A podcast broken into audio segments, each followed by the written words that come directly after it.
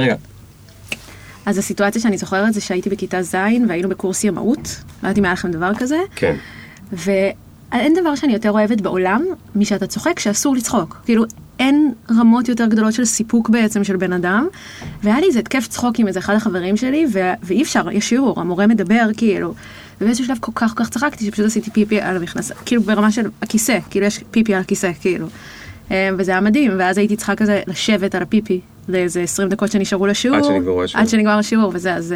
דווקא בימאות, שכאילו הייתה לך הזדמנות להיות בסירה או משהו. נכון, וזה דווקא קרה כאילו כשאנחנו מתוך כיתה. אז זה קרה לי בעוד כמה סיטואציות בחיים, וזה ממש מצחיק. זה הופך להיות יותר קל? לשלוט? לא, לא לשלוט. אני מניח שאת יודעת לשלוט, לא צריך. להתאושש מה... את יודעת, זו חוויה קשה לי. אתה מכיר שתמיד שאסור לך לצחוק, אז אתה חושב, אני חושב על השואה, אני חושב על זה שמישהו מת, אני חושב על דברים עצובים. אבל דווקא עכשיו שאני אסברת לך את זה, אז אני אומרת, וואי, אני לא זוכרת את הפרחונה, יצאה לי ממש פיבי, וזה מעציב אותי, כי אני מרגישה שככל שאנחנו מתבגרים, אנחנו צוחקים פחות. זה אפילו לא הרגשה, זה ממש מדעי. זאת אומרת, ילדה צוחקת פחות, צוחקת הרבה יותר מאישה. במהלך יום. כן. בעיניי כמה שיהיה לי יותר צחוק בחיים, גם אם המחיר הוא פיפי, אז זה שווה, כאילו. רגע, למה לדעתך? אני יודע שזה שזה בנאלי, אבל מעניין אותי בכל זאת מה יעבור לך בראש. למה לדעתך אישה צוחקת פחות מילדה? אני חושבת שגם המיינד נהיה יותר משמעותי, כאילו מחשבות כזה, הקטע של להיות בלופים מחשבתיים, וגם כי יותר אכפת לנו מה חושבים, ויש משהו בצחוק שהוא שחרור, אתה חושב שזה דבר מטורף שקורה למוח, כשבן אדם צוחק, זה כאילו מין משהו לא מוסבר כזה, וזה מין השחרור האולטימטיבי כזה. מה זאת אומרת, מה קורה למוח? אה, אני לא יודעת להסביר את זה בקטע, זה מה שמגניב, אני לא יודעת להסביר את זה, כאילו... את מתכוונת, אתה מאבד שליטה. כן, זה מין משהו שכזה, למה זה קורה? למה עכשיו שאתה אומר משהו, זה גורם לי לצחוק? אני לא יודעת להסביר את זה, אין מושג. ותגידי, הלופים של המחשבות שהרגע דיברת עליהם, יש לך אותם? גם? ברור, מה זאת אומרת? יש את זה לכולם. האמת שיש לי משהו ממש מגניב שהצלחתי לעשות לעצמי לפני שבועיים. היה לי לופ מחשבתי מטורף על איזה קולגה כזה שכל הזמן לא הפסק, אתה מכיר שאתה נכנס לזה ואתה לא מפסיק לחשוב על זה. עכשיו זה כאילו גם כל מחשבה מביאה מחשבה יותר ויותר ויותר. וזה בן אדם שאני עובדת איתו הרבה גם, אז כל הזמן זה היה לראות וזה. ובאיזשהו שלב, עכשיו, אתה יודע, אפשר להגיד כל מיני דברים ניו אייג' שכזה, זה לא שלי, ולהתנתח, האם המחשבה טובה לי, האם זאת האמת, כל מיני קייטי ביירון כזה וזה. אבל לא הצלחתי, אוקיי? בתכלס, כאילו, זה חוזר וחוזר וחוזר. אז הייתי חייבת למצוא פתרון, כי זה היה המון סבל. ואז, כאילו, מה שעשיתי, זה שבאיזשהו שלב הגיע לי רעיון, דמיינתי, כאילו, יש לי אייפד בראש, כאילו, והמחשבות שלי כמו תמונות, שאתה יכול כזה לזפזפ בהם באייפד. והשאלה היחידה ששאלתי את עצמי על כל מחשבה, זה האם אני מכירה אותה או לא, האם היא ישנה או חדשה. אם היא ישנה זה לא מעניין, כאילו, כמה אפשר לחפור כבר, ואתה יודע, הנוירונים במוח, כמו שאתה חושב משהו, הם נהיים כאילו מזדווגים, אז זה כבר, כשאתה חושב מחשבות שוב ושוב, הם נהיים ממש כאילו מזווגים. אז כאילו, השאלה היחידה ששאלתי, זה ישן או חדש. אם זה ישן, לא מעניין, אני מזפזפת, ואם זה חדש, לא משנה מה זה, אין טוב ורע, מעניין אותי לשכון בה. אז זה כאילו הפתרון החדש שלי הזה, וזה ממש הביא אותי למקומות מעניינים. זה מטורף מה שאתה אומרת. יש תרגיל מאוד ישן במחשבות טורדניות, למשל לפני שאתה רוצה ללכת לישון, אם את לא מכירה את יכולה להתנסות בו גם, אתה מדמיין עץ, וכל מחשבה שבאה, אתה תולה אותה על ענף בעץ. גדול. מגיעה המחשבה של, אוי, לא הספקתי היום לעשות את זה, אתה לוקח, לא הספקתי לעשות את זה, תולה כן, אותה על ענף בעץ. כן. מגיעה עכשיו מחשבה של, אוי, אמא שלי לא אמרה לי, תולה אותה על העץ. אוי, החזבתי את זה, לא חזרתי אליו, תולה אותה על העץ. ואז פתאום מתישהו מתרוקנות לך המחשבות ואתה נרדם. מדהים. וזה מטורף שגם מה שאת הסברת לי שלך זה הגיע אינטואיטיבית לבד, הסיפור עם האייפד. יש את זה עם העץ. יש, את מכירה את Headspace, האפליקציה של המדיטציה? שמעתי, אוקיי, אז שם הוא משתמש בדימוי של אה, להסתכל על הכביש כשעוברות בו מכוניות. במקום לעמוד בתוך הכביש, המחשבות זה המכוניות שדורסות אותך, תצא רגע לשבת ליד על הגדר, תסתכל על מכוניות עוברות. נכון, שזה אותו רעיון. עכשיו, מה שמטורף בזה, זה שהנה, את ניסית לספר, להסביר לעצמך רציונלית, שאין בזה תועלת, זה לא עוזר. גם אני תמיד נסה, זה לא עוזר. התרגילים הכאילו מטופשים ומפגרים וצופיפניקים האלה, עובדים.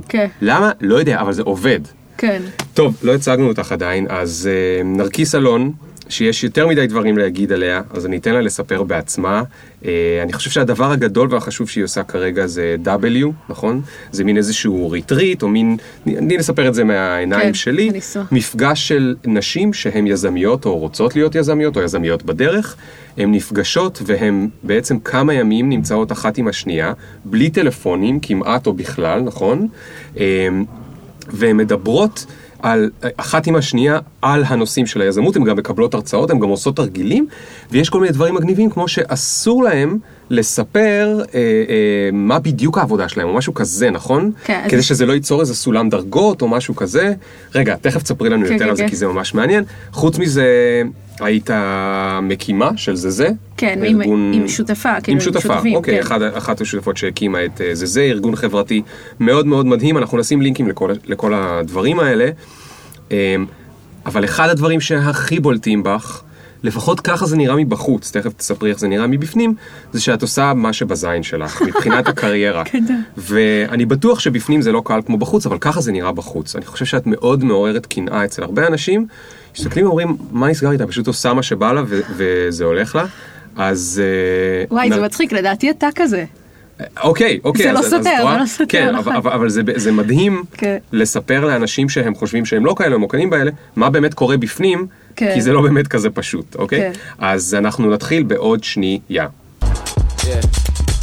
בו, בו, בו, בו. One time.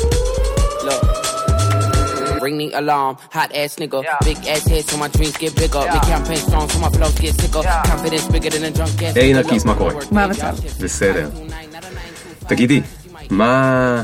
את יודעת מה, בואי נצלול ישר לתוך השאלה הזאת, כי זו שאלה מטורפת. את, מבפנים את מרגישה שאת עושה מה שבזין שלך? סליחה על השפה. אני מרגישה דבר ראשון שאני לא יכולה שלא. זאת אומרת... הסף סבל שלי, כשאני מרגישה שאני בעבדות, או שאני נותנת למשתנים חיצוניים, לקבל החלטות, כל כך אין לי סבלנות לזה, כל כך... אה, זה לא ברמה של, אני אעשה משהו בזין שלי, ויואו, איזה מגניבה אני, אני ביונסה. זה במקום של... אה, זה מחיר כל כך כל כך גבוה לשלם, מבחינתי לא ללכת אחרי הפנימיות שלי, שאני פשוט לא מוכנה לשלם את זה יותר. אז התיקונים שאני עושה, הם מאוד מאוד מהירים. אבל okay. זה לא מהמקום של זה, זה ממקום ש...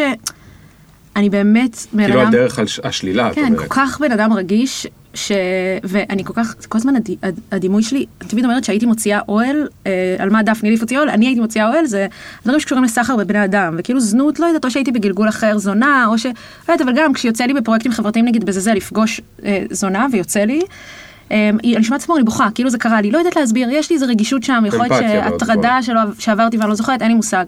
וזה תמיד הדימוי, כאילו, תמיד מרגיש לי שלמכור את הזמן שלך בשביל משהו שהוא לא באמת נוגע בפנימיות שלך, זה לא משנה אם זה שלך או שאתה עובד אצל מישהו, זה בכלל לא העניין, אבל זה לא באמת משהו that you care about and matters, זה מבחינתי כאילו, זאת המשמעות של זה, ואני לא יכולה לשאת את זה, זה, זה כזה, זה, זה המקום שזה פוגש אותי. אבל איך הגעת למקום הזה? כי הרי רובנו, כולל אני עד לפני כמה שנים, לא הגענו למקום כזה בכלל. כאילו, זה לא משהו שהעולם מחנך עליו. אז אני חושבת שמה שקרה לי זה ש... דבר ראשון, תמיד מאוד מאוד מאוד היה אכפת מה חושבים, וכזה הייתי מקובלת ביסודי, שזה הדבר הכי גרוע שיכול לקרות לך, כי אז אתה כל הזמן רוצה אישור של אנשים, וכאילו את הזה, זה כאילו מין התמכרות מאוד מאוד מכשילה. ו...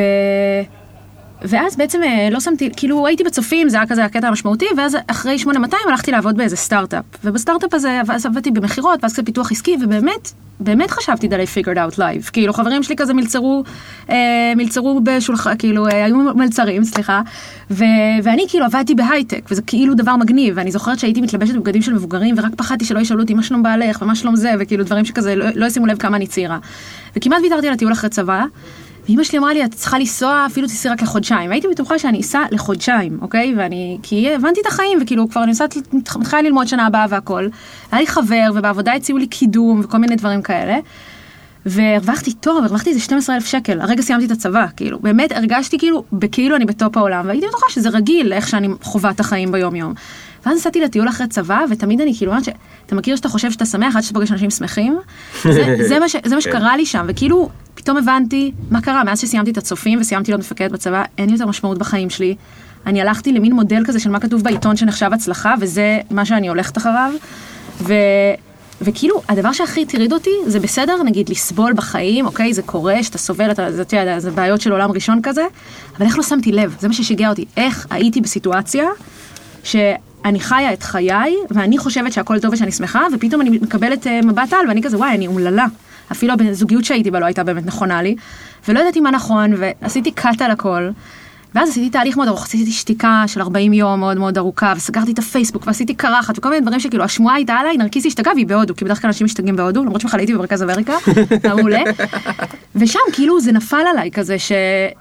שרוב האנשים בגיל שלי זה הסיטואציה, כאילו כמוני, הם כזה חיים מין כזה מרוץ כזה, שהם חושבים שהוא נכון להם, אבל הוא של מישהו אחר, ורובם לא יעשו את הטיול הזה אולי, ואם הם עשו את הטיול הזה, הם בדרך כלל עושים בו דברים אחרים, וזה מה שאני רוצה לעשות בחיים, אני רוצה גם להזכיר לאנשים, כמו שאני הזכרתי, מה התשוקה שלך, אבל גם לתת פלטפורמות פרקטיות, שאנשים יוכלו להתפרנס מזה, כי אני, ונראה לי משהו מאוד משותף לנו, מאוד מאוד, יש לי תשוקה גדולה, סליחה, יש לי תשוקה מאוד מאוד גדולה, לחיבור הזה בין הרגש הגבוה שדיברתי עליו, לבין הקרקע, לבין זה, לבין כסף, לבין להתפרנס, בטח כשאני אהיה אימא, איך עושים את זה כשאתה הורה גם, כל מיני, אני חושבת שכל פעם זה יהיה בהתאם לשלב החיים, אבל אני אובססיבית על הקטע הזה של קריירה, ומשם גם הקמנו את זה, זה, זה היה המקום הזה של, אם ניתן לצעירים הרגשה כזאת של הגשמה עצמית בהתנדבות, אז יהיה להם קשה ללכת אחורה, אבל לא כולם יכולים להתנדב, אז ניתן לאוכלוסיות האלה פרנסה. וגם ב-Elevation Academy, אז מי שבא ללמוד תכנות, אז בוא נחבר אותו לפרפס שלו. וב-W נדבר עוד מעט בטח, כי יש לי כל מיני תיקונים להסבר שלך. אוקיי. אבל התאפקתי. אז רגע, עשית פה מרוץ מטורף. כן. אני עדיין לא קיבלתי את התשובה שלי. הבנתי שהבנת את זה, שקראו לך הדברים האלה. אבל הרבה פעמים, את יודעת, בן אדם נמצא ב... מבין משהו ואז... מבין משהו ואז ממשיך. כאילו זה מה שרובנו עושים, אנחנו מבינים שמשהו לא בסדר, ואנחנו ממשיכים. או שאנחנו מספרים לעצמנו סיפור עד שאנחנו משתכנעים, או שאנחנו מסתכלים סביב ואומרים, כולם ככה, אז זה הדבר הנורמלי, או שאנחנו מבפנים מתים, אבל ממשיכים לחיות, כי כן. פשוט זה יצר הישרדות. את עשית משהו אחר, את אמרת, אני... קראת לזה להשתגע, אבל כאילו, את יודעת, אני עושה קרחת, אני עושה שתיקה, אני עושה דברים, כאילו, היה שם איזושהי פרואקטיביות שאני מחפש אותה, כי אני רוצה לדעת להעתיק אותה, או שאנשים יוכלו להעתיק אותה, את מבינה? מה, מה, איך, זה, זה, זה, את תמיד היית כזו, או אני לא יודע, מישהו, מישהו עזר לך, כאילו, איך זה, איך זה, איך הייתה הפרואקטיביות הזאת? זה מה שאני חייבת להגיד שאתה מראיין ממש ממש טוב, ואתה מזכיר לי בסגנון ג'יימס אלשולר, שזה ממש מגניב. וואו, כן, אז אני חייבת, אני חייבת שתת רספקט, כאילו. כי באמת אתה מאוד מאוד מוריד לקרקע. יש כמה דברים ש... אוקיי, דבר ראשון, כשאמרת אבל כולם כאלה, אז לא בעולם שלי. זאת אומרת, אני מאוד דואגת מגיל צעיר מאוד, לפני שהיינו קוראים על הצלחה וכאלה, להיות מוקפת באנשים שמאוד מאוד מעוררים בי השראה. כאילו, מה... המשפחה הגרעינית שלי כמובן, אבל החברות שלי, הידידים שלי, הזה, ו... יש לי חברים ממקומות מאוד מאוד ורסטיליים, זה יכול להיות גם חברה שהיא מקונגו, והיא פליטה שגרה בארץ, אבל היא, כאילו, אנשים שהם באמת, שזה לא, שאין, שהדבר הזה, אבל כולם ככה, הוא לא משפט בכלל שנאמר מהפה שלהם. שזה מאוד מאוד משפיע עם מי אתה מסתובב, זה מאוד מאוד ידוע, וכולם אומרים את זה, אבל שנייה, בוא נבין את זה, שנייה. שהאנשים שאנחנו מסתובבים איתם, הדברים שאנחנו מקשיבים להם, המוזיקה שאנחנו שומעים, זאת המציאות שלנו נראה. זאת המציאות שלנו, נקודה. ו...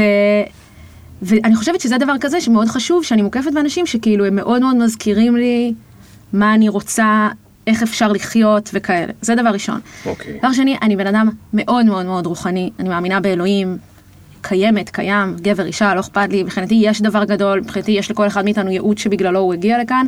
עכשיו אפשר להגיד, אבל שזה שטויות וזה וזה, אבל כאילו, אבל זה לא משנה, זה, זה בטח, זאת הידיעה שלי. זה מה שאת מאמינה. כן, וזה חלק מאוד מאוד גדול מהשבוע שלי, כאילו זה מתבטא גם בפעולות שלי, זה מתבטא בלמה אני עושה דברים מסוימים או לא עושה דברים מסוימים. אני ממש מנסה לא לעשות בכלל דברים שמרגישים לי לא נכון, בכלל, אפילו אם מדובר בהרבה כסף, כי תמיד יש לזה תוצאות הרסניות. רגע, רגע, רגע, רגע. וואו, רגע.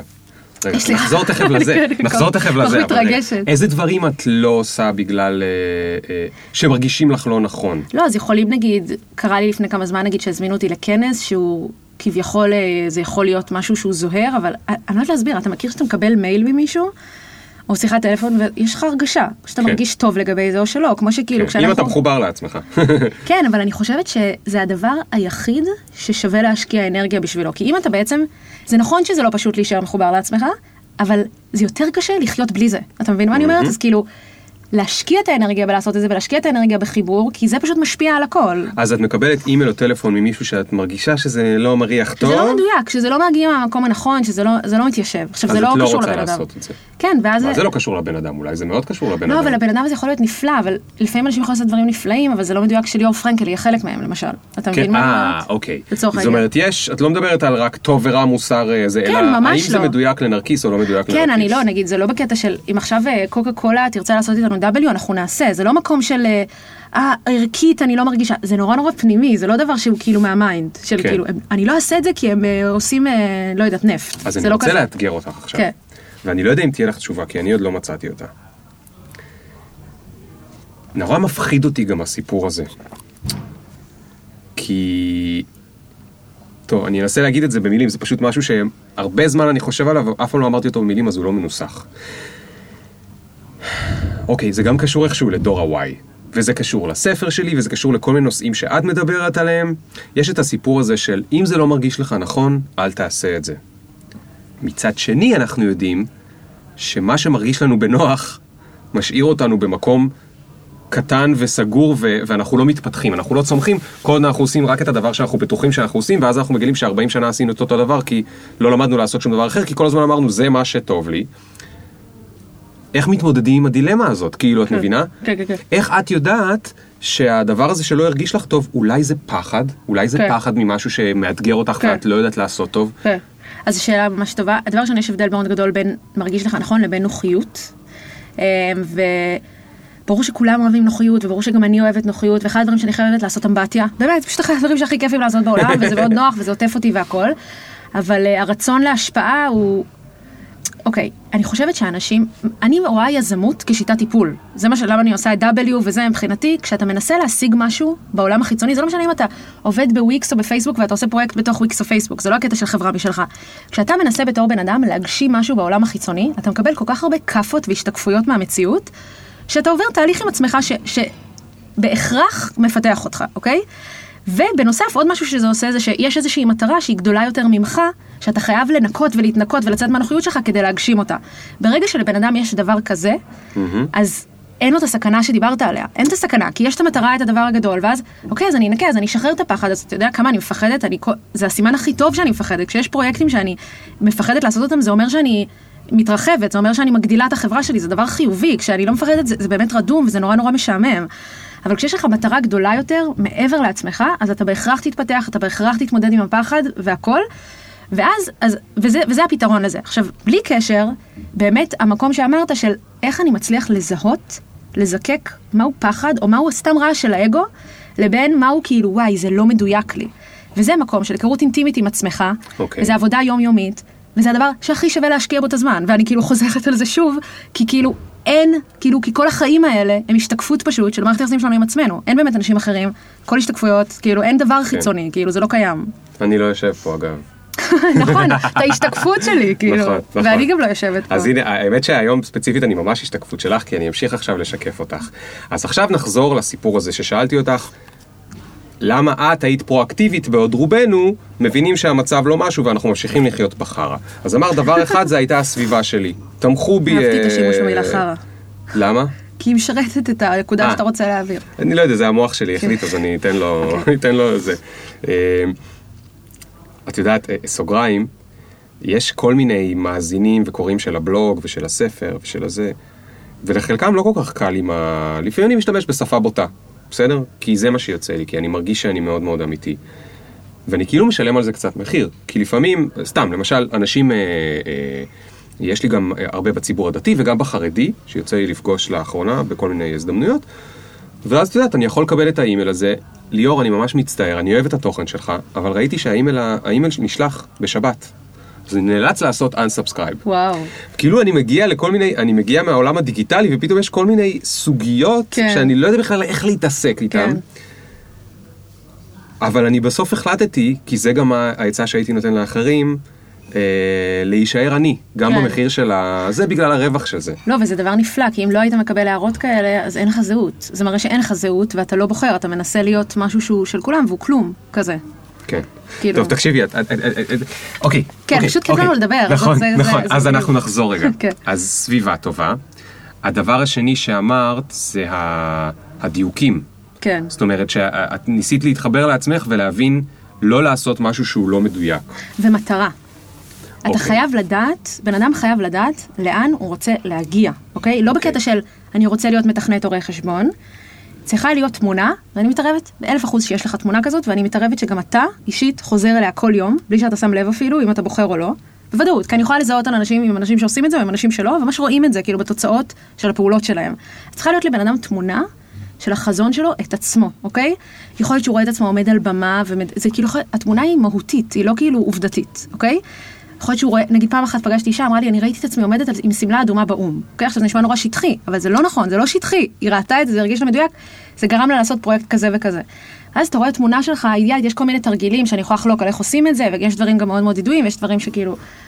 ואז כשמגיעים דברים, האם הדבר הזה שהגיע עכשיו מקדם את התמונה שלי? כאילו, אם כן, מצוין, ואם לא, אז לא. כאילו, זה ממש ממש חשוב. רגע, רגע, רגע. אבל יש גם את המציאות. זאת אומרת, זאת שאת אומרת שאין אותה, אבל יש אותה. מהבחינה של, למשל, אם אני לא משלם לבעלת הדירה שלי, היא תעיף אותי מהדירה. שכר דירה. זו מציאות שאני... אני לא צריך שישקפו את עצמי בתוכה, פשוט יעיף אותי מהדירה, אוקיי? שמישהי יבוא ויעיף אותי מהדירה, נכון? יש את ה... יש את המציאות. ובכוונה תמיד אני מנסה גם להישאר ב... גם בפודקאסט הזה, במציאות, כי יבוא לי משהו לא מדויק, יבוא לי משהו לא מדויק. אני מכיר על מלא אנשים שהם באמת בוחרים רק את מה שמדויק להם. והם לא יכולים לשלם שכר דירה מרוב שמשהו מדויק להם. תקשיב, אני רוצה להגיד בקשר לזה. ראשון, אני מתה על כסף, ואני ממש אוהבת גם לדבר על כסף, ואני חושבת שזה נושא שפשוט אנשים בישראל, בארצות הברית זה לא ככה, הם מדברים על כסף, כאילו כל משפט שני, זה כל כך מצחיק, אבל פשוט לא מדברים על זה מספיק, וזה נורא נורא מעצבן, רק אומרים על זה דברים ציניים וכאלה. אז בואי נדבר על זה. אז בואי נדבר על זה. לי חשוב ליצור המון המון כסף, מהסיבה שיש דברים כל כך מוזרים שאני רוצה לעשות איתו, שהוא חייב להיות שלי, כי פשוט אין מצב שאני אעשה את זה עם של מישהו אחר, אוקיי? כל כך הזיה, אוקיי? את יכולה לספר אחד? למשל, נורא נורא בא לי לעשות אה, ספה לעובדי כפיים. כאילו, אני חושבת שאנשים שיש להם אה, מחסור כלכלי, הם לא צריכים צדקה, הם צריכים השראה, הם צריכים להרגיש שהם בשפע. הייתי נורא רוצה לייצר ספה, אבל ברמה הכי גבוהה שיש, לפועלי בניין, ושמשלמים איזה מחיר נורא נורא נמוך, ועוזרים להם לחשוב מה החזון שלהם, ומה הם רוצים לעשות, וכאילו לעבור את... תוך כדי שהם בספה. כן, כן, תקשיב, כן. זה יקרה, וזה יהיה מדהים, וכאילו, יש עכשיו פרויקט דומה שעשינו ב-W, שזה לא אותו דבר בכלל, אבל כאילו משהו שאיך עושים דברים של השראה וזה לאוכלוסייה שכביכול לא אמורה לחשוב על זה עכשיו. בקיצור, מה שרציתי להגיד זה ש... כן, אני צריכה לחזור. מה שרציתי להגיד זה ש... אני חושבת שברגע שבן אדם, אתה צריך להבין אותו דבר כמו עם המטרה, מה המספר שלך, אוקיי? עכשיו, מספר זה לא חייב, אני לא צריכה שתגיד לי עשרה מיליון, תגיד לי מה אתה רוצה לעשות עם הכסף שיהיה לך. אני רוצה שיהיה לי מספיק לצרכים של המשפחה שלי, לדירה, לכך וכך וכך, אוקיי? עכשיו, אתה רוצה את הכסף הזה, מה התוכנית שלך כדי שיהיה לך כסף לדירה ולכל הדברים, כדי להשיג את זה?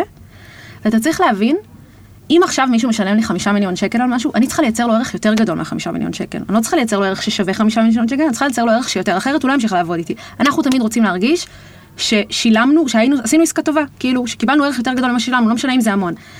אז אם בן אדם רוצה הרבה כסף, או רוצה מספיק כסף לשלם את הדירה, לא משנה. צריך להיות מאוד מאוד פרקטי וריאלי, ולהגיד, אוקיי, איך אני מייצר ערך שהוא יותר מהדבר הזה? אתה רוצה הרבה כסף, אז אתה צריך לדעת לבקש הרבה. הרבה אנשים נופלים בלבקש, אגב. הם מייצרים ערך והם רוצים, הם פשוט לא יודעים לבקש, ועל זה גם אתה עובד, כאילו, עם הנוסקול וזה. אז אתה צריך להגיד מה אתה רוצה, זה שוב חוזר לזה, לקחת על זה אחריות, מה התוכנית כדי להגיע לשם, לדעת לבקש את זה, ואז לדעת לייצר ערך. זה ממש בארבעה שלבים, אבל זה ככה פשוט. זה לא איזה rocket science, למה יש אנשים מסוימים שיש להם כסף. אז למה לא מלמדים אותנו את זה בבית ספר? לא ברור, לא ברור. אני כל היום מסתובב ושואל אנשים, איך את זה לא מלמדים אותנו בבית ספר? לא, אבל זה לא ברור. זה בערך המשפט, מה שאמרת עכשיו, זה הבסיס של הכלכלה, שלא סיפרו לנו אותה. עכשיו עשינו ב-W, עשינו דבר חדש ב-W, שכל קהילת נשים שלנו כמו מאמצת, קהילת נערות, ועושה להם את אותו תהליך. ועשינו עם ביאליק רוגוזין, שזה הרבה משם מבקשות מקלט, וזה פרויקט, זה בית ספר מדהים שמקבל המון משאבים, אבל בדרך כלל אחרי שהם מסיימות ללמוד, נורא קשה להם מקצועית. ועשינו עם ב-W, עשינו אדפטציה, אבל עשינו, הן בחורות מאוד מאוד אינטליגנטיות, ומה שהן היו צריכות זה להחליט מה רוצות להיות שהן יהיו גדולות. עכשיו, אין כזה דבר להגיד, אני לא יודעת, לא הסכמנו. לא משנה אם את בת שש עשרה או שבע עשרה או שמונה עשרה, להגיד אני לא יודע, זה הרגל. לא אכפת לי שהתשובה שלך תשתנה עוד יום או יומיים, אבל להגיד, אבל אני לא יודע, אבל אתה מכיר שאנשים כזה מתפתלים לך, אני לא יודע, לא, מה אני רוצה, תעזור למצוא עבודה, אבל אין להם תשובה. איך אתה יכול לעזור למישהו שאין לו תשובה? גם המציאות לא יכולה לעזור למישהו שאין תשובה, ואז מעיפים אותך מהבית, או שאתה מוצא את עצמך בגיל ארבעים בעבודה שאתה שונא, כאילו. אז זה כזה. אז מה את רוצה? זה מצחיק שאני מדברת כל כך מהר, כי אני כל כך פשן לחלוק את הדבר הזה, ואני אני לא... אני מכיר אותך רק ככה. אה, אוקיי, אני רק, אני מעולם לא שמעתי לך לדברת לאט. אפילו פעם נסענו ביחד לכנס הזה בסדרות. נכון, אז הכרנו ממש, כן. איזה כנס זה היה? כנס צעירים, משהו כזה. משהו עם עדי אלצ'ולר הייתה שם וזה. אז אני זוכר שמתישהו אמרתי לך, תגידי, הבן זוג שלך, מה הוא עושה שאת מדברת כל כך מהר? כאילו, מתרגלים לזה וזה. ואת התפוצץ מצחוק. נכון. אני פחדתי שאני מעליב אותך תוך כדי איזה, אבל את רק התפוצץ מצחוק. אלונה ואני מכירים מכיתה ד', בעלי ואני מכירים מכיתה ד', אז אנחנו כל כך רגילים אחד לשני. וואו, וואו, וואו. אז מה את רוצה לעשות? מה הסמלה האדומה באום שלך? כן, אז דבר ראשון, דבר ראשון, אני רוצה לעשות את מה שאני עושה היום, פשוט בסקייל גדול יותר, ויותר כזה אאוטדר, אבל הייתי קוראת לזה, כאילו, המשימה שלי, זה ממש מה שהבנתי אז בגואטמלה, שסיפרתי לך בטיול אחרי צבא, זה גם לאפשר לאנשים להיזכר מה התשוקה שלהם, ולהבין מהי, אבל גם איך אתה יכול להתפרנס מזה בצורה פרקטית, ואני רואה את עצמי, עושה את זה כמו היום, דרך כל מיני פרויקטים, כמו ש... אז ב-W אנחנו עושות את זה ככה, בזה זה עושים את זה ככה, ואני רואה את עצמי בעתיד, עושה עוד פרויקטים כאלה, אני רוצה לכתוב גם ספר, אני רוצה לדבר על זה, אני רוצה, אתה יודע, אני רוצה לעשות מלא דברים יצירתיים שפשוט קשורים למשימה הזאת, כאילו הפוקוס שלי הוא במשימה. בתמונה, אני פשוט רואה, לא שאני רואה המון אנשים שאני, בוויז'ן שלי, כאילו, בתמונת, בתמונה אבסטרקטית, אני רואה הרבה דברים צבעוניים כזה, אני רואה אנשים שגרים יחד בקהילה בצפון, ויוצרים, אבל גם עובדים בכל העולם, ו... מאוד ורסטילי, מעמדות סוציו-אקונומיים מאוד מאוד משתנים, דת, גזע ולאום. אני רואה כאילו, אתה יודע, אבסטרקטי. את, את, לפני שעשית את מה שאת עושה עכשיו, היית גם ב-Elevation Academy, נכון? נכון. בעצם אני ואבי הקמנו את Elevation Academy יחד, ואחרי כמעט שלוש שנים, קצת פחות משלוש שנים, אני עזבתי.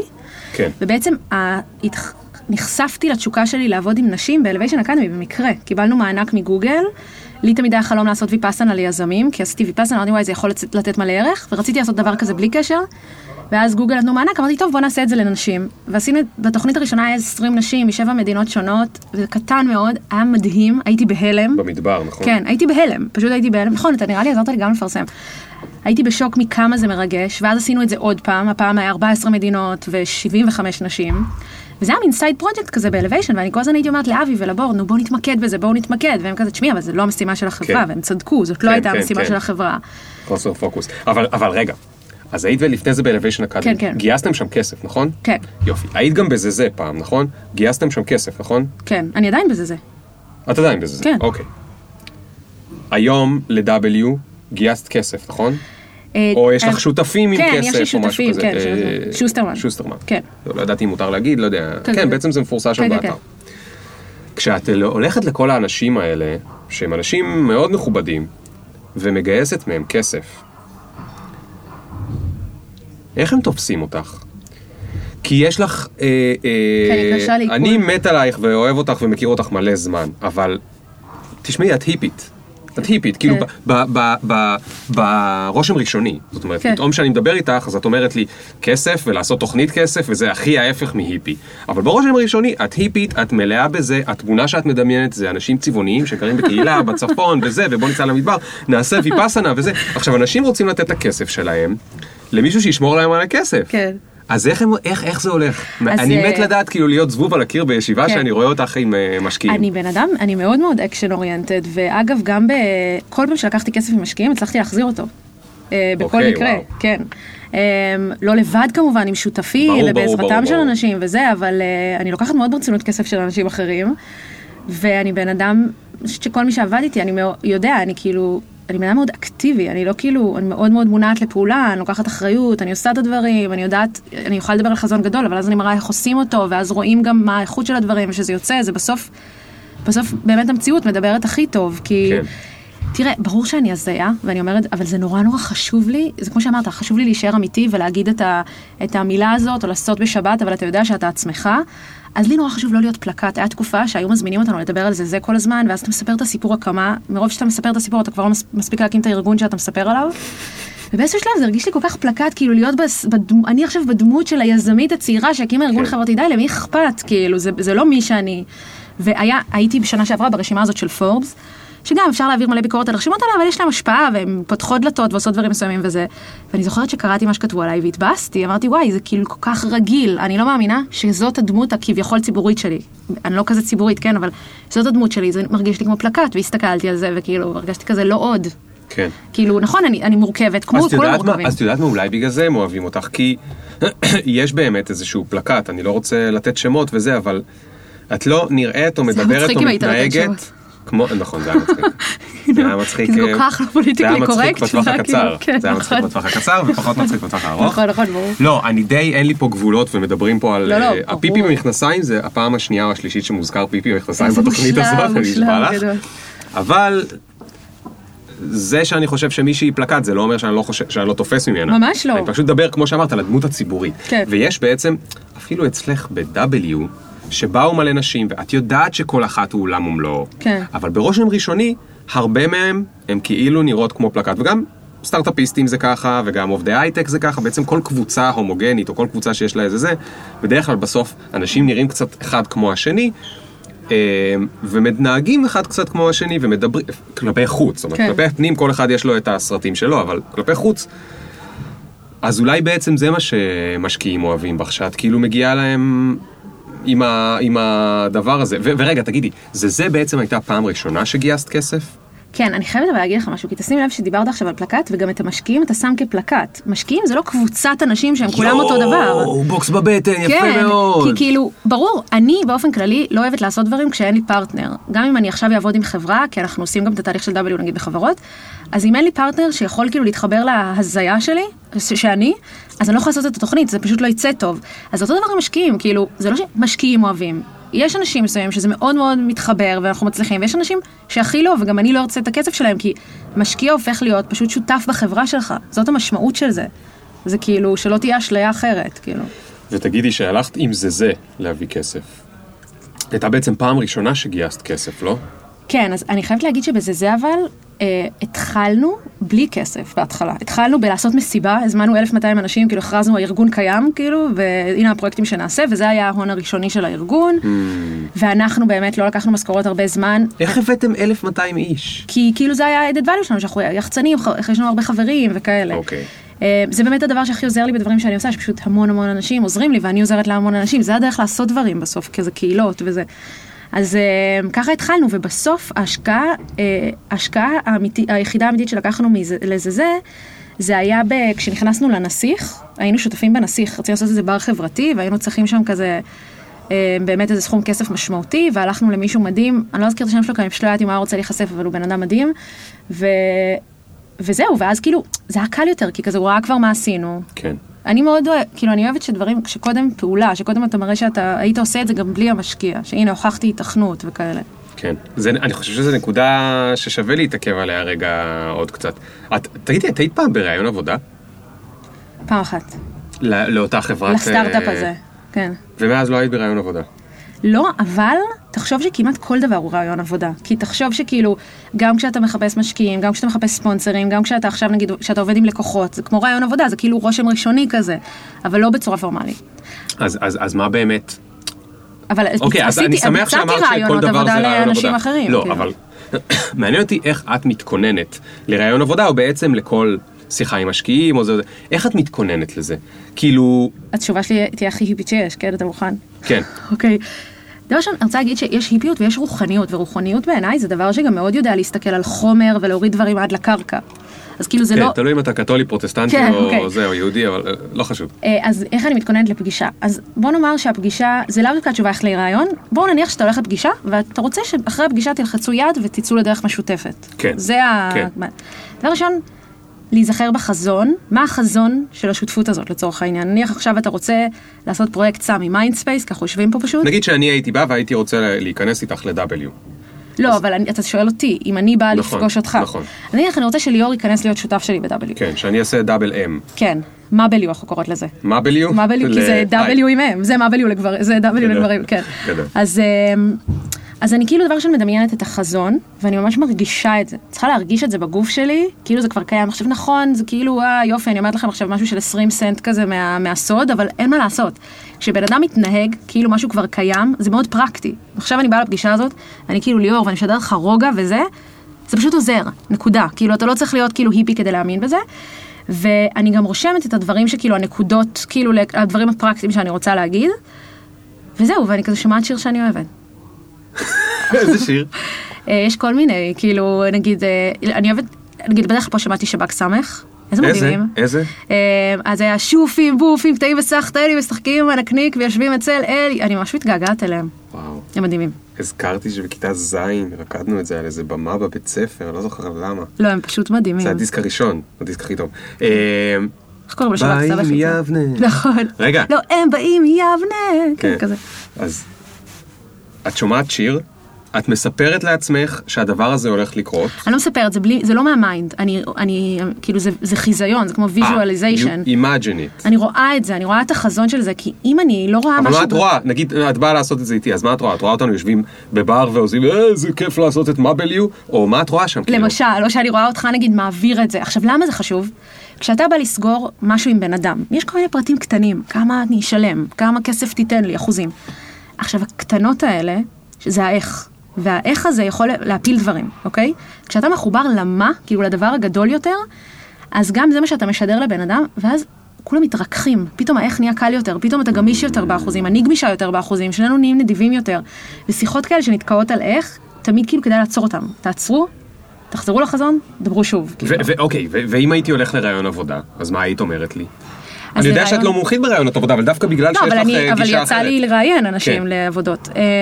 אז מה, שאני מדמיין את עצמי, איך אני כבר עובד שם, והבוס שלי אוהב אותי? אני יכולה להגיד לך שכשאני מראיינת אנשים, מה שקונה אותי זה אם הבן אדם היה עושה את זה גם בלעדיי. מה זאת אומרת? לא שאם הוא היה מקים את החברה בלעדיי וזה, אבל כשאנשים הם value focused, מה ה-value שהם הולכים לתת לי, וזה הדגש, כאילו, הם באים על מה אני הולך לתת, אוקיי? במקום מה אני הולך לקחת. זאת אומרת, וזה גם, זה בדיוק אותו דבר, זה האיך והמה, כאילו. אז נגיד, אתה מכיר את זה, כולם יודעים לבוא לרעיון, ואתה אומר, אלף רע... יש לך רעיונות חדשים לחברה, מה החברה הזאת יכולה לעשות, לבוא באהבה כזה, ובתדר, בסוף אנשים רוצים, כול... אנחנו יצורים סופר אמוציונליים, כאילו, כל הפוזה הזאת של uh, פרקטיות וזה, זה פשוט לא נכון, אנחנו סופר אמוציונליים, ואנשים רוצים להיות עם אנשים שכיף להם איתם, כאילו, זאת המציאות. אז, אז, אז... אוקיי, אבל לדמיין לא עוזר לי להיות יותר אהוב עלייך. אז זה לא נכון, כי אם אני מדמיין, כאילו, זאת עובדה שהמוח לא מבדיל בין משהו שאני נזכר בו, אתה מכיר שאתה נזכר במשהו מעצבן שקרה לך ואתה נהיה עצבני, כאילו? כן. בשביל המוח זה אותו דבר, אוקיי? אז אם עכשיו אני מדמיין סיטואציה שבה אני וליאור אוהבים אחד את השני בצורה מקצועית, ואני חיה את המציאות הזאת ואני באה, זה בהכרח הולך להשפיע על איך שאנחנו מתקשרים אחד עם השני. והרי כשהמוח שלי והמוח שלך נפגשים, הם ממש משנים את הצורה שלהם, כאילו, אנחנו ממש משפיעים אחד על השני עכשיו במפגש, כאילו, וככה. אז באופן כללי, הדבר הכי טוב בחיים, והלוואי שהייתי זוכרת את זה, אני פשוט לא זוכרת את זה מספיק פעמים ביום, זה לקחת מאה אחוז אחריות של החיים שלך. כאילו כל דבר שקורה, איך הבן אדם מרגיש כשאני נפגש איתו. איך אנשים אחרים... רגע, רגע, רגע, רגע, את חייבת לפרק את זה עוד טיפה, כי אני לא בטוח שאני הבנתי, אז אולי גם מי שמקשיב להבין. מה זאת אומרת? בואי ניקח את זה, לקחת מאה אחוז אחריות, אבל לא על החיים, אלא על רעיון עבודה. על רעיון עבודה. אז אני אומרת, ברור שיכול להיות שאני לא אתקבל, והתכוננתי בצורה מצוינת, וזה בסדר גמור, זה אומר שאני, שאני, שזה לא מתאים לי, שזה אולי לא הנתיב שלי, שזה לא אמור לקרות. אבל אם אני מגיעה לרעיון עבודה, ואני אומרת, עכשיו זה מאה אחוז אחריותי, מה הולך לקרות? זה לא קשור למצב רוח של המראיין, אוקיי?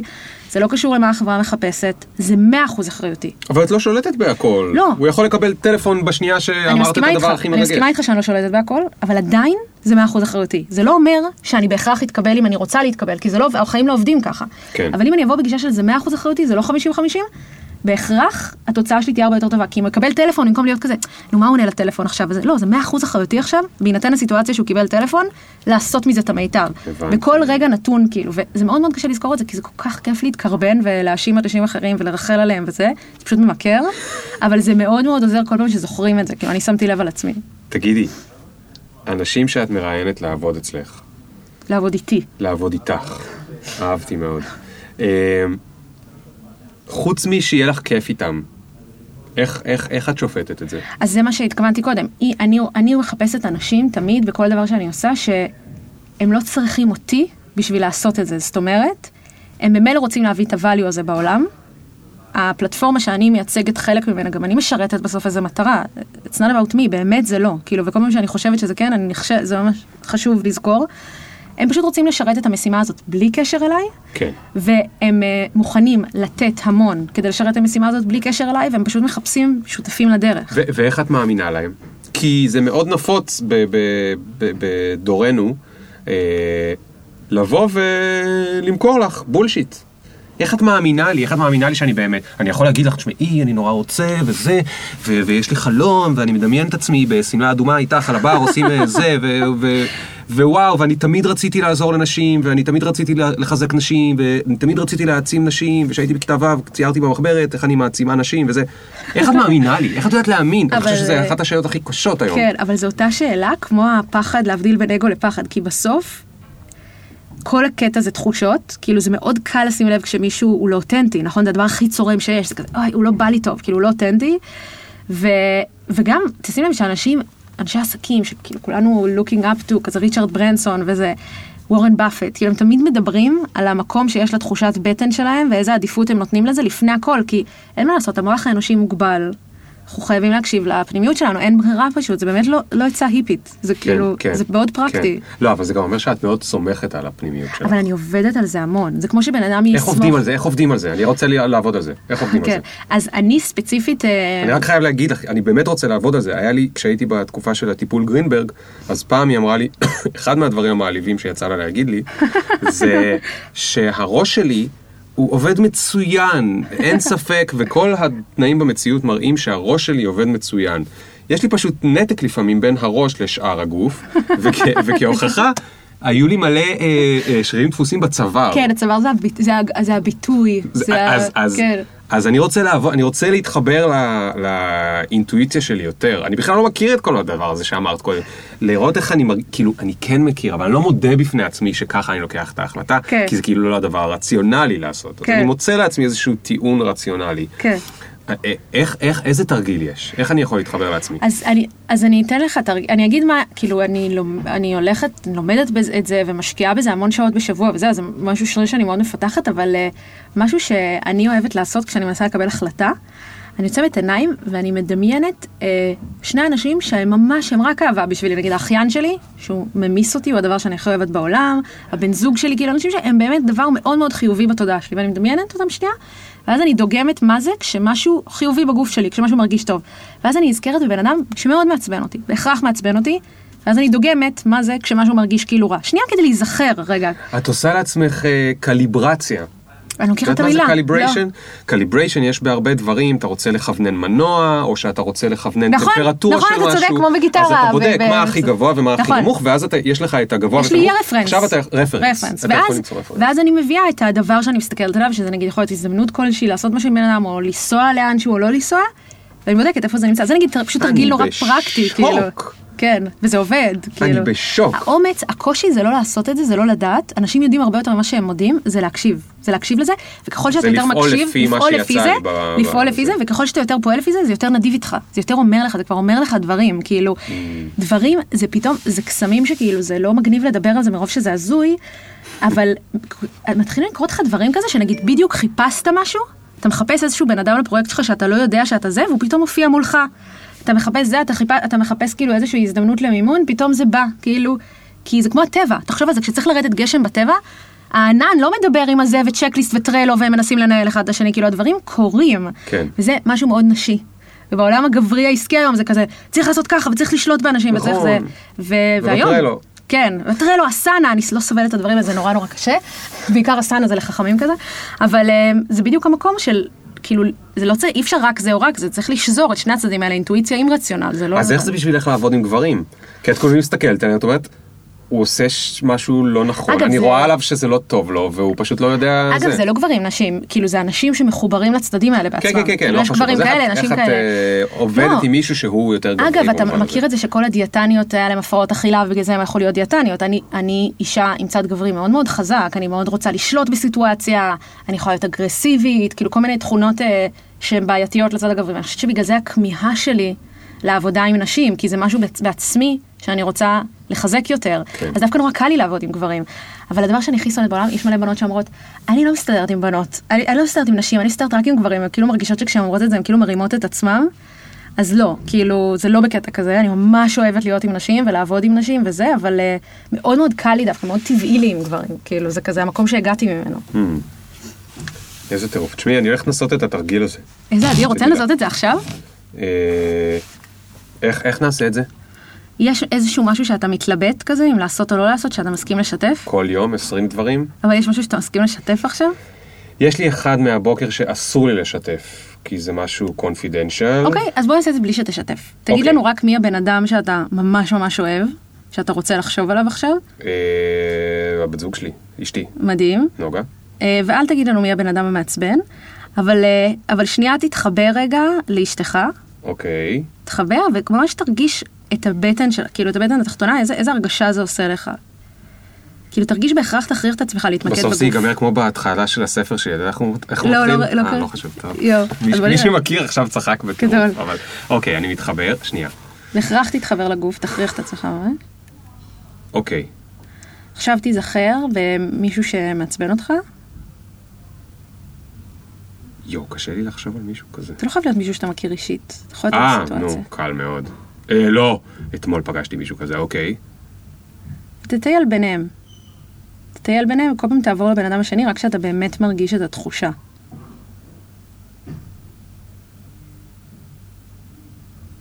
וואי, זה ממש קשה לי. כן, אתה צריך, צריך זמן להקשיב לזה. אני צריך לתרגל. אוקיי. ואז תלך... יש לה, הדבר שאתה צריך להחליט, יש לו צד אחד שהוא נגיד כן, וצד אחד שהוא לא.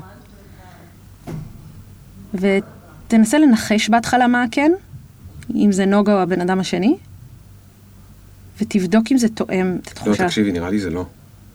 מדהים. אני לא צריך אפילו את ההמשך. מדהים. פאק. עכשיו אתה צריך אומץ, לפעול לפי זה. זה האומץ שאתה צריך. אבל זה מלא כסף. תקשיב, כסף, לשלם הרבה, לקבל הרבה כסף על משהו שאתה לא רוצה לעשות, זה פשוט הדבר הכי נורא שאפשר לעשות. כאילו, אין דבר יותר נורא מלגבות הרבה כסף על משהו שאתה פשוט לא רוצה לעשות. הכי נורא זה לא לקבל כסף, וגם לעשות משהו שאתה לא רוצה לעשות. זה הכי נורא. אז בשבילי לא, בשבילי לא, כי זה כאילו בדיוק המטאפורה של לקרוא את עצמך. אני אומר את זה בצחוק, אבל זה מה שקורה הרבה מהזמן. וואו, אוקיי, טוב, אני אתרגל את זה עוד הרבה, זה נראה לי, זה היה לי ממש קשה. תפתח את זה גם. איך אני אפתח את זה? לא, לכיוון שלך, בטח יעלה לך עוד רעפים שמתחילים תרגיל, אז זה כזה, וואי, אבל אם אני עושה ככה, כמו שנגיד, המצאת את האייפד, אז תשתף אותי. אוקיי. את המצאת את האייפד. אוקיי, אז נרקיס אלון. איך היה להמציא את האייפד? היה מדהים, כן.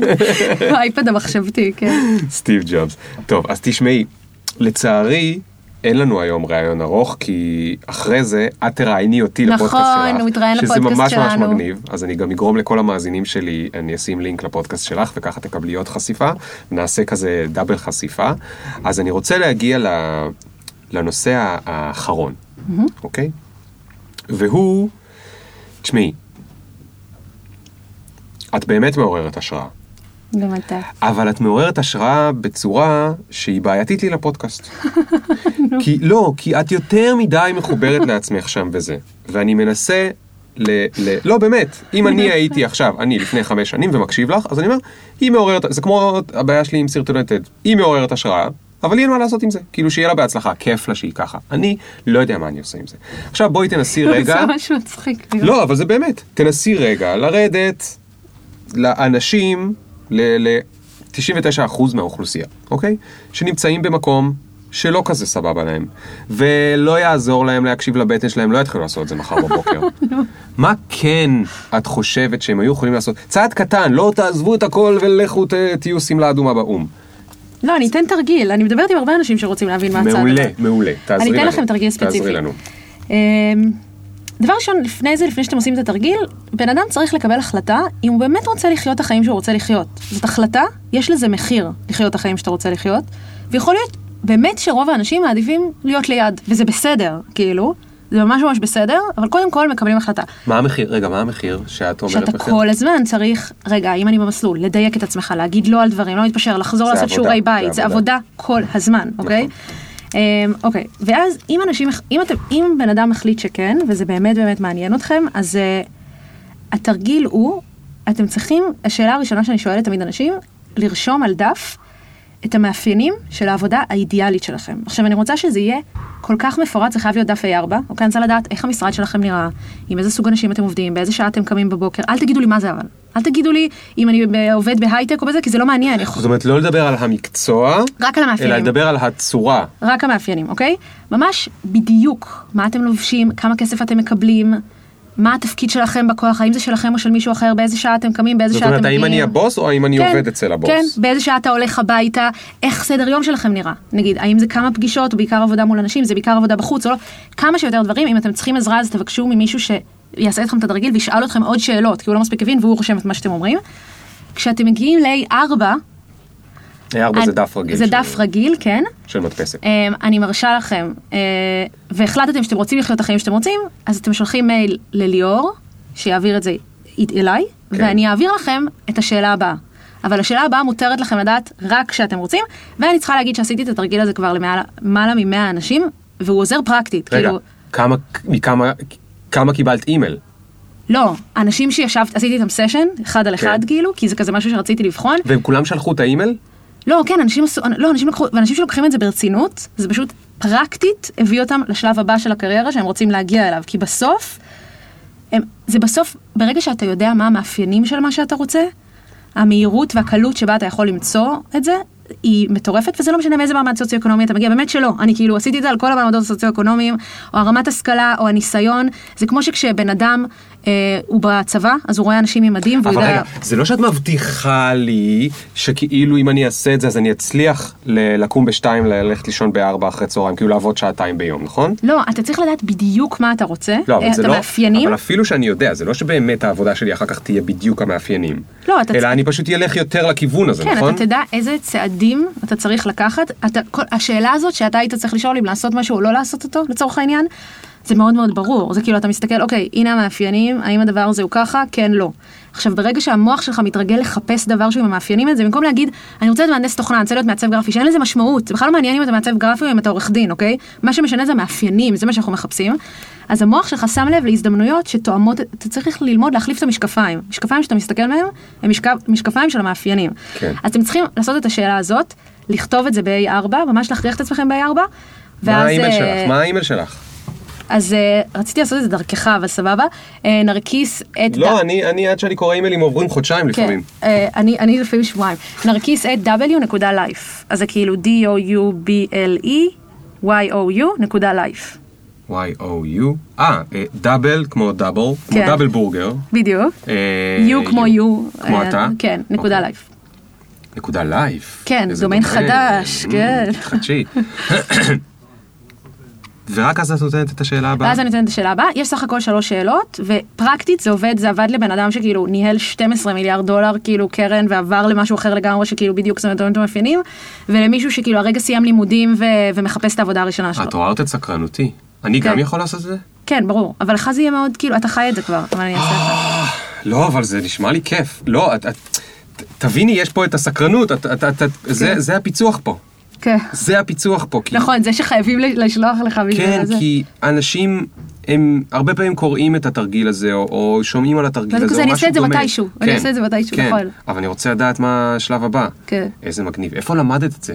המצאתי, כמו שאתה ממציא דברים. אה, וואו. כי אני אובססיבית על הבעיה הזאת של ההגשמה עצמית. אני לא ממציא, אני רק מעתיק ממך. תקשיבו רגע, יש לי שיטה. שלחו לי אימייל, אתם לוקחים איי ארבע, אתם מציירים על זה את הפרצוף שלכם, ופרצוף של מישהו שאתם אוהבים, ומישהו שעושה לכם רע. וואי, רואה, פיתחת את זה עם ציור, אני לא חשבתי על זה עם ציור. עכשיו אתם צובעים באדום, נותנים לבת שלכם בת החמש. תגידי רגע, שאלה אחרונה באמת. כן. יכולנו לדבר עוד שעה, אבל בשביל זה אנחנו פשוט נזמין אותך ב... זה פרק, לדעתי, שלושים, שזה מגניב. אז נזמין אותך לפרק שישים עוד פעם, או חמישים וארבע. מדהים. אז זה אומר עוד כמה זמן זה? יש אחד בשבוע, עכשיו עברה קצת יותר מחצי שנה, אז עוד חצי שנה. מגניב. זה יותר תדיר מה שאנחנו הצלחנו לפגוש קפה. נכון. אחד השני לקפה, נכון? כן. בשלוש או ארבע שנים שאנחנו מכירים, הצלחנו פעמיים, וניסינו אולי ארבעת אלפים. רגע, אז אני יכולה לעשות מטרות לאיפה אני רוצה להיות עוד חצי שנה בפעם הבאה שאנחנו מתראינים? בטח, יואו, וואו. אז אני רוצה עוד חצי שנה, אני רוצה עוד חצי שנה, להיות במצב עם החברה שלי, שכבר הוכחנו את המודל העסקי, והוא מאוד מאוד מאוד ברור, ושיש לנו מוצר שכאילו יכול לתפקד גם בלי הנוכחות שלי. זה נורא נורא חשוב לי. וגם הייתי רוצה למצוא את המקום הבא שבו אלון ואני נגור. ו... בארץ או בעולם? לא, אני, אין מצב שאני עזבת את ישראל בחיים, אבל, אבל זה מחוץ לתל אביב בוודאות, אז כאילו הייתי רוצה יותר בצפון. וזהו, ולהרגיש שאני יותר מחוברת לעצמי, ויותר חופשייה, ויותר לוקחת סיכונים, וכותבת יותר, ורוקדת יותר, וכאלה. אז זאת המטרה שלי, אז אני יכול, אפשר לעשות רפרנס על זה. אנחנו נעשה? מה איתך? מה המטרה שלך לעוד חצי שנה, ליאור? אין לי פאקינג מושג. אוקיי. יש לי איזה ארבע עשרה רעיונות. שניים נראים לי יותר טובים מהאחרים, אבל אני פחות, יש לי, אני פחות מאמין בגולס. אני יותר מאמין, אני לא יודע, אני לא יודע כמוך לעשות את הסמלה האדומה באום. אין לי את זה, אין לי את היכולת הזאת. אגב, גיליתי שנוגה יותר, אה, אה, לפעמים היא יותר חרדתית ממני, לא כי היא יותר חרדתית, אלא כי היא... כי היא רואה דברים, היא רואה דברים. זה משהו, זה נשי. כן, היא מדמיינת, היא אומרת לי, אני מדמיינת אותנו בעוד ככה וככה שנים. אני אומרת, איך זה קורה לך? איך זה קורה לך? אני לא... לפני החתונה, היא מדמיינת אותנו בחופה ו... מה, איך לי אף פעם הדמיונות האלה לא מגיעים לראש? אני כאילו... יוצא לי לדמיין את ההמבורגר שאני רוצה לאכול, נגיד היום דמיינתי שאני אוכל אוכל מקסיקני, אבל בזה זה נגמר. שונאת אוכל מקסיקני. בזה זה נגמר. אבל שווה לך לפתח את זה. למה? כי דמיון זה דבר... שאני אהיה יותר חרדתי? לא, לא יהיה חרדתי, אבל דמיון זה דבר טוב. אז בקיצור, אז אין לי גולס. יש לי... הדמיון שלי זה כמו... זה מצחיק, האמת, בסוף את מראיינת אותי, אבל... יש תדמייני משפך, או מגה, כמו מגפון, שזאת אומרת שהוא מתחיל יותר צר והוא מתרחב, ובדמיון שלי, שזה דמיון שהוא לא המקום שאני אהיה בו, אלא הדמיון שאני נמצא בו עכשיו, נמצא איפשהו באמצע המשפך הזה, אבל זה משפך שהולך ומתרחב, ואני יודע את הכיוון שהמשפך מכוון אליו, אבל לא את הסוף של שום דבר. בסדר, אבל זה בדיוק את המהות, כאילו. אז חצי שנה, אני יודע שזה חשוב לדעת איפה אני אהיה עוד חצי שנה, אבל, טוב, עזבי, זה נשאיר את זה לפעם אחרת שתעשי לי פודקאסט, זה, זה ייקח שעה של הסבר, ובדיוק נגמרה לנו השעה. שאלה אחרונה, שאלה אחרונה. השאלה זהה, אני לא יודע אם יצא לך לשמוע את הפודקאסט, אז אני אשאל אותך, זה שאלה זהה. יצא לי, אבל לא זוכרת. אוקיי, שלב השאלה זהה. הטסה במטוס, טפו טפו טפו, חס וחלילה שלא יקרה לך, מתחילה נחיתת חירום. נזכרתי מהשאלה. את יודעת שזה הסוף, ואת נוחתת. מה הדבר שהתחרטתי? מה הדבר שאת מצטערת שלא הספקת לעשות? שלא, שעוד לא התחלתי לעשות ילדים. כאילו, אני רוצה ארבעה ילדים, אני יודעת ש... אני מתגעגעת לילדים שלי, והם עוד לא קיימים, אני כאילו יודעת שלהיות אימא זה חלק מאוד גדול מהשליחות שלי, ופשוט עוד לא התחלנו, כאילו, כזה התחתנו לפני שנתיים, וכזה עוד לא התחלנו, ואנחנו כזה בני עשרים ותשע, זה כזה... ואם הייתי עכשיו עומדת למות, אני אומרת, אני לא מאמינה שלא הספקתי לעשות ילדים. וואו. כן. זה אף אחד עוד לא אמר. באמת, זה נראה לי כל כך בנאלי, אבל... מה שנראה לנרקיס אלון בנאלי, נראה רק לנרקיס אלון בנאלי. סתם, סתם, סתם. היו פה נשים, וכל אחת דיברה על... בסוף זה הורג אותי, כאילו, גם אמרתי את זה אתמול לדני דויטש. אנחנו מדברים, עסקים, קריירה, זה, זה, זה, זה. בסוף אני שואל את השאלה הזאת, או ילדים, או אהבה, או זוגיות, או... זה כל כך יפה, אבל אנחנו כאלה יצורים פשוטים. זה מדהים. יאללה, נרקיס, המון המון המון המון תודה. תודה. וכל מי שמקשיב... הפודקאסט יצא שבוע הבא, זאת אומרת שאולי יהיה לכם יום אחד עדיין לקנות את האודיובוק שלי במחיר המיוחד, אם לא, לא נורא, זה יעלה רק עשרים שקלים יותר במחיר המלא. הקלטתי אותו בחדר הזה, היו גם קצת פדיחות, מי שימצא את הפדיחות יקבל פרס, עם שחר שעובד איתי לא מחק אותם בעריכה, אני מאוד מאוד מתרגש מהוצאת האודיובוק, הקשבתי אתמול לאיזה פרק בעצמי, מאוד הביך אותי, אבל uh, אני אנסה להתרגל, כאילו, זה מאוד מוזר לשמוע את עצמך uh, מדבר בכזו רצינות על משהו, וזהו, ותקשיבו לפודקאסט של נרקיס, שהוא נקרא קרייר יוגה, ואיפה מוצאים אותו? קרייר יוגה דוט קום? זה גם קרייר יוגה, נקודה לייף. אה, נקודה לייף. אני מתמידה. אוקיי, אוקיי. טוב, אז עד הפעם הבאה. תודה רבה. ביי ביי.